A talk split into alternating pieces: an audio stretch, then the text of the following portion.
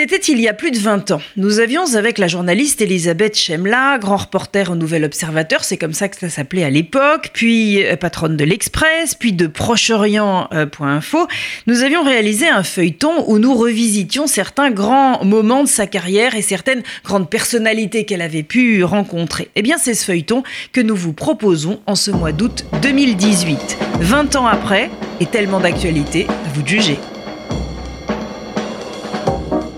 Les carnets de route d'Elisabeth Chemla. D'Alger à Jérusalem, de Johannesburg à Hollywood, de Paris, capitale de la France, à Strasbourg, capitale de l'Europe, 30 ans de journalisme, d'engagement, de rencontres. Carnet de route, carnet de vie, un feuilleton d'RCG. Elisabeth Chemla, bonjour. Bonjour. Alors, nous sommes aujourd'hui en Israël, en avril 1985. 300 juifs éthiopiens arrivés en janvier de la même année, depuis donc euh, trois mois. 300 juifs éthiopiens parmi les derniers rescapés de, l'opération Moïse découvrent quelque peu surpris, il faut bien le dire, les rites religieux nouveaux pour eux, et en l'occurrence un céder de Pâques, envoyé par le Nouvel Observateur. Vous êtes avec eux à Kiryat Arba. Alors, quelle image gardez-vous de ces juifs fraîchement arrivés en terre promise?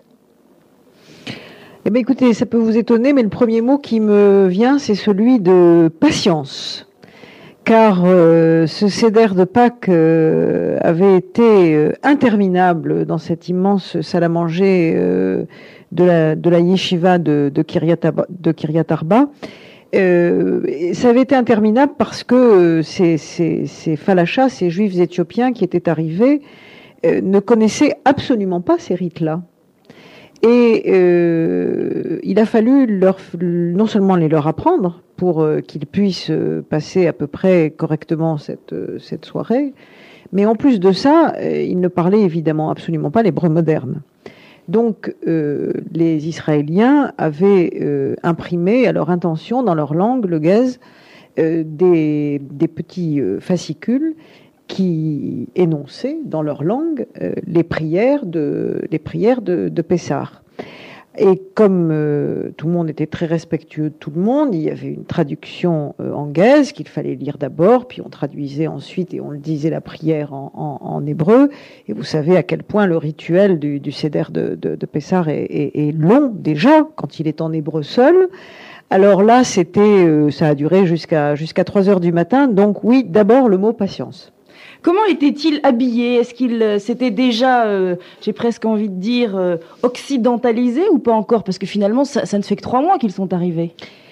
Alors les hommes, oui, les hommes avaient déjà adopté la tenue internationale standard, les, tennis, le jean et, et chemisette et, et, et pull. Encore que euh, le patriarche qui était là ce soir-là était lui dans une sorte de longue, de longue robe. C'était d'ailleurs un magnifique vieillard, euh, car ils étaient tous euh, très très beaux. C'était ce qui frappait aussi, c'était leur beauté physique. Les femmes, elles, avaient conservé leur tenue traditionnelle, des longues robes blanches qui traînaient jusqu'à terre, jusqu'aux pieds. Et puis, il y avait beaucoup, beaucoup, beaucoup, beaucoup d'enfants. Et les enfants étaient évidemment, euh, eux, très très bariolés, avec des couleurs euh, que nous connaissons, qui sont à la fois franches et, gaies. Euh, voilà, donc ils étaient dans ces tenues-là pour cette soirée-là. Alors, au plan plus de, l'analyse et pour faire référence à ce que vous venez de nous dire, est-ce qu'on peut parler véritablement de choc dans cette confrontation, finalement, de deux judaïsmes différents? Vous savez, dès le départ, il a été évident qu'il y a eu des chocs, euh, des chocs à différents niveaux dans, cette affaire. Euh, du côté des, Juifs éthiopiens eux-mêmes, euh, le premier choc qu'ils ont eu, puisqu'ils rejoignaient enfin la terre promise après 2000, plus de 2000 ans de, de prière, puisqu'au fond, comme le disait Manitou, c'était des Hébreux tandis que nous sommes des Juifs. le premier choc, ça a été de voir que la terre promise était peuplé euh, de blancs, des juifs blancs, et était peuplé d'arabes. Alors euh, ça, ça a été pour eux le premier choc. Le deuxième choc, ça a été, je crois, euh, beaucoup moins, euh, je dirais, les, rites, la découverte de rites qui n'étaient pas les leurs, puisque les juifs modernes sont passés par le Talmud, la Mishnah, etc. donc c'était autre chose. C'était le fait d'avoir été d'abord appelé Falasha, ce qui, dans leur langue, était pratiquement une insulte. En clair, Falasha, ça veut dire youpin. Et euh, ils avaient très très mal réagi, à tel point d'ailleurs que les autorités israéliennes avaient demandé et obtenu de l'ensemble des médias israéliens qu'ils renoncent à cette appellation. Ça n'a l'air de rien, mais tout ça, ce sont des, petites touches qui font qu'une une immigration qui arrive a d'emblée un certain nombre de problèmes. Euh, l'autre difficulté qu'ils ont euh, éprouvée, c'est que ils arrivaient euh, d'Éthiopie donc et d'un monde resté très très très à l'abri de toutes les évolutions et par conséquent ignorant tout eux-mêmes de la modernité, de ce qu'on appelle aujourd'hui la modernité. Par exemple, ils ne savaient pas euh, comment se servait de, de l'électricité, comment se servait d'un appareil électrique dans une cuisine.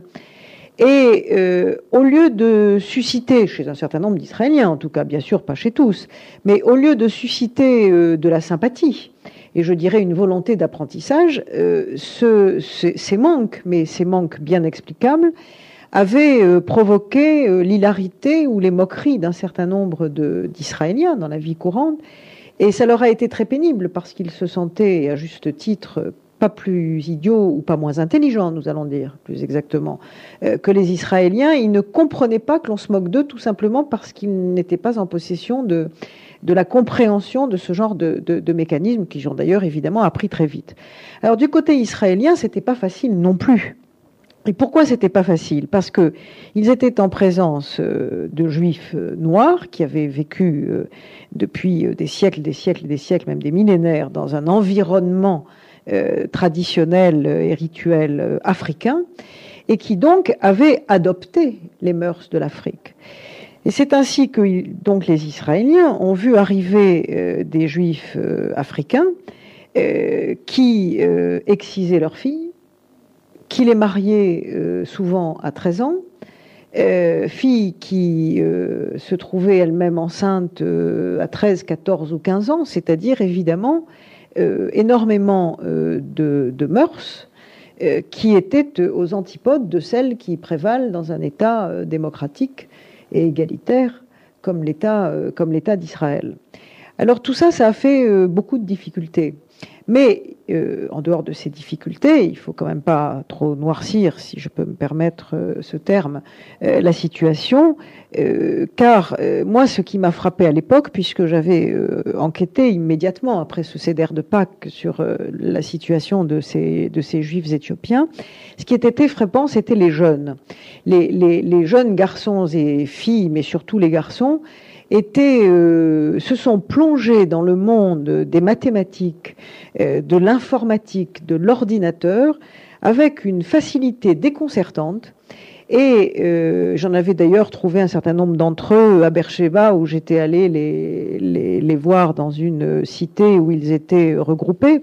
Et c'était fascinant, parce que on, on, on avait une population adulte qui réellement arrivait euh, du temps des Hébreux avec des mœurs, euh, des rites et des traditions inchangées, et sa progéniture qui était capable, euh, dans la seconde, de s'adapter à la high-tech, et qui a d'ailleurs, depuis, pour beaucoup d'entre eux, en grandissant, remarquablement intégré la société israélienne. Alors parlons un peu des, des femmes, des femmes éthiopiennes. Comment elles, est-ce qu'elles se sont adaptées à la vie, par exemple, en appartement?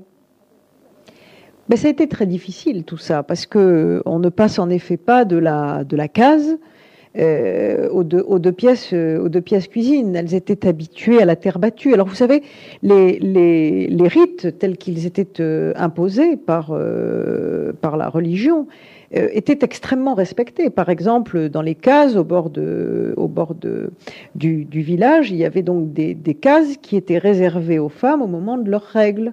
Et euh, pendant, pendant qu'elles avaient leurs règles, à tour de rôle, bien entendu, selon le moment où elles les avaient, euh, elles étaient mises dans la quarantaine qu'impose le, texte sacré, et, elles, et donc elles, étaient dans ces, dans cases à la périphérie du, village.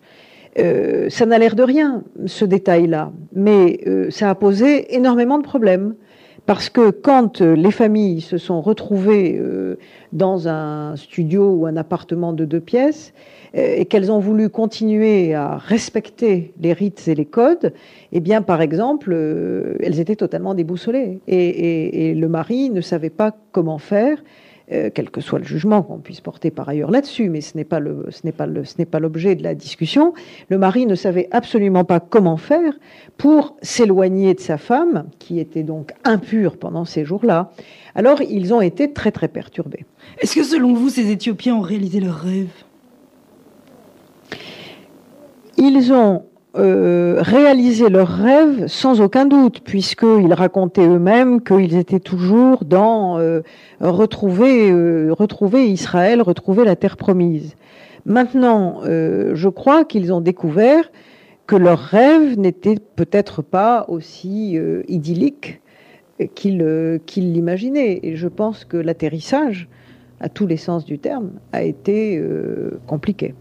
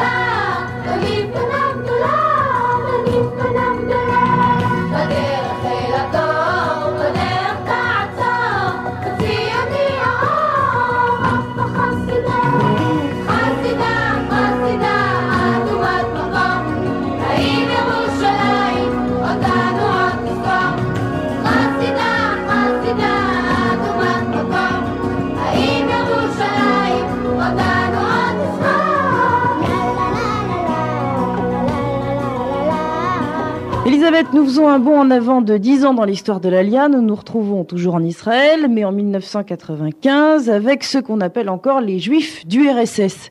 Alors cette Alia qu'on peut qualifier d'Alia de, masse est très différente de celle des, des, Éthiopiens dont nous venons de parler. Beaucoup de ces Juifs arrivent en terre d'Israël, sont des mathématiciens, des médecins, des intellectuels, des ingénieurs. Très vite d'ailleurs ils vont ils vont s'organiser. À quelle occasion vous est-ce que vous les rencontrez? Les rencontre quand, euh, pour l'Observateur, nous sommes toute une équipe à, nous rendre à Jérusalem pour, euh, un spécial Jérusalem, euh, en effet, dans le dernier trimestre 95. vous avez tout à fait raison de dire que c'est une alia de masse, c'est une alia qui est extrêmement importante politiquement et psychologiquement pour Israël, puisque je vous apprendrai rien en, en, en rappelant que euh, des gens comme euh, Elie Wiesel et, bien d'autres s'étaient euh, énormément battus pour qu'un jour ces juifs sortent du RSS après avoir connu là-bas la, situation que, vous savez. Alors quand ils arrivent, euh, ils, sont, euh, dans une situation qui en effet n'est pas du tout la même que celle des, juifs éthiopiens euh, dix ans plus tôt, puisque c'est une population qui, d'un niveau intellectuel, social beaucoup plus, beaucoup plus élevé, beaucoup plus important que celle des, des juifs éthiopiens, par conséquent dont on peut imaginer qu'elle va immédiatement s'adapter.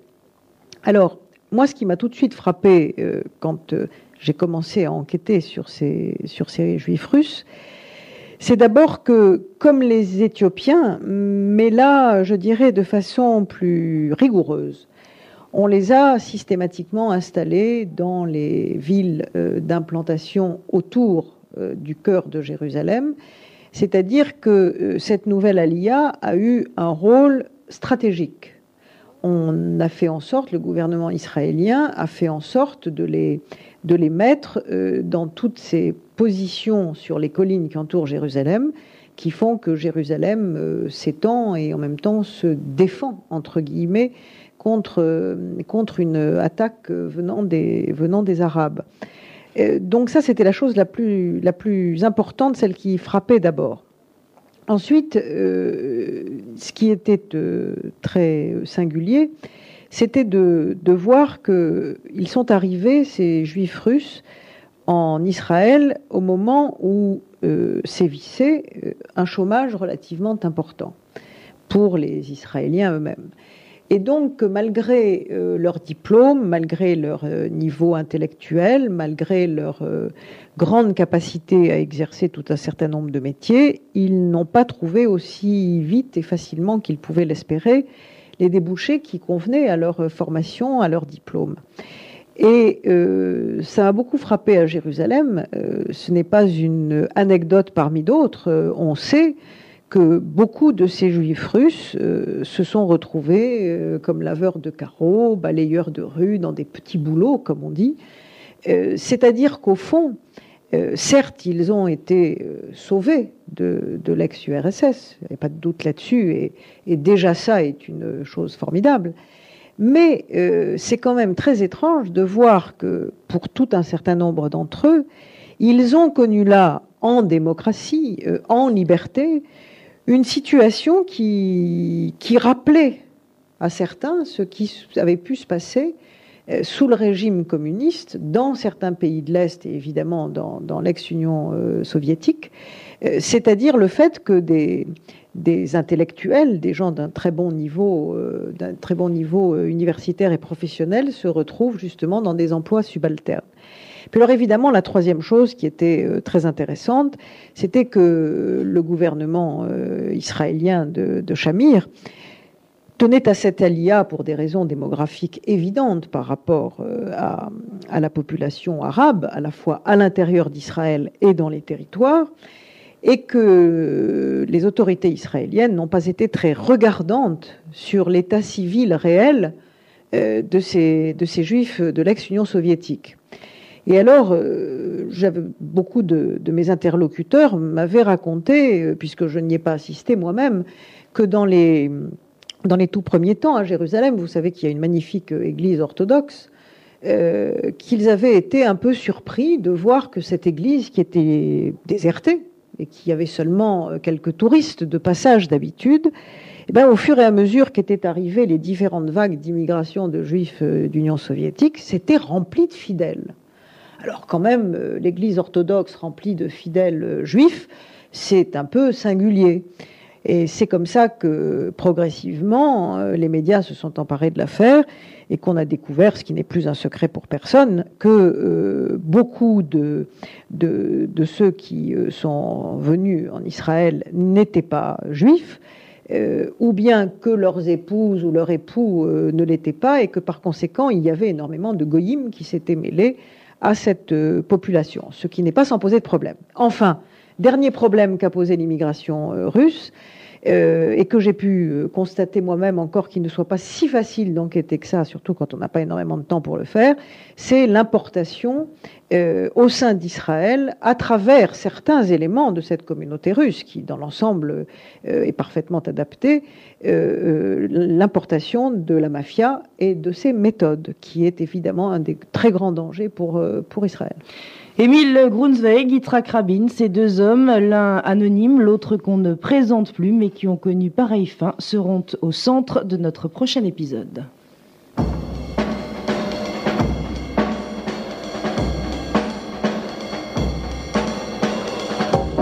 C'était les carnets de route d'Elisabeth Chemla, un feuilleton présenté par Paul-Henriette Lévy. Réalisation technique, Jean-Philippe Manlicher. Thank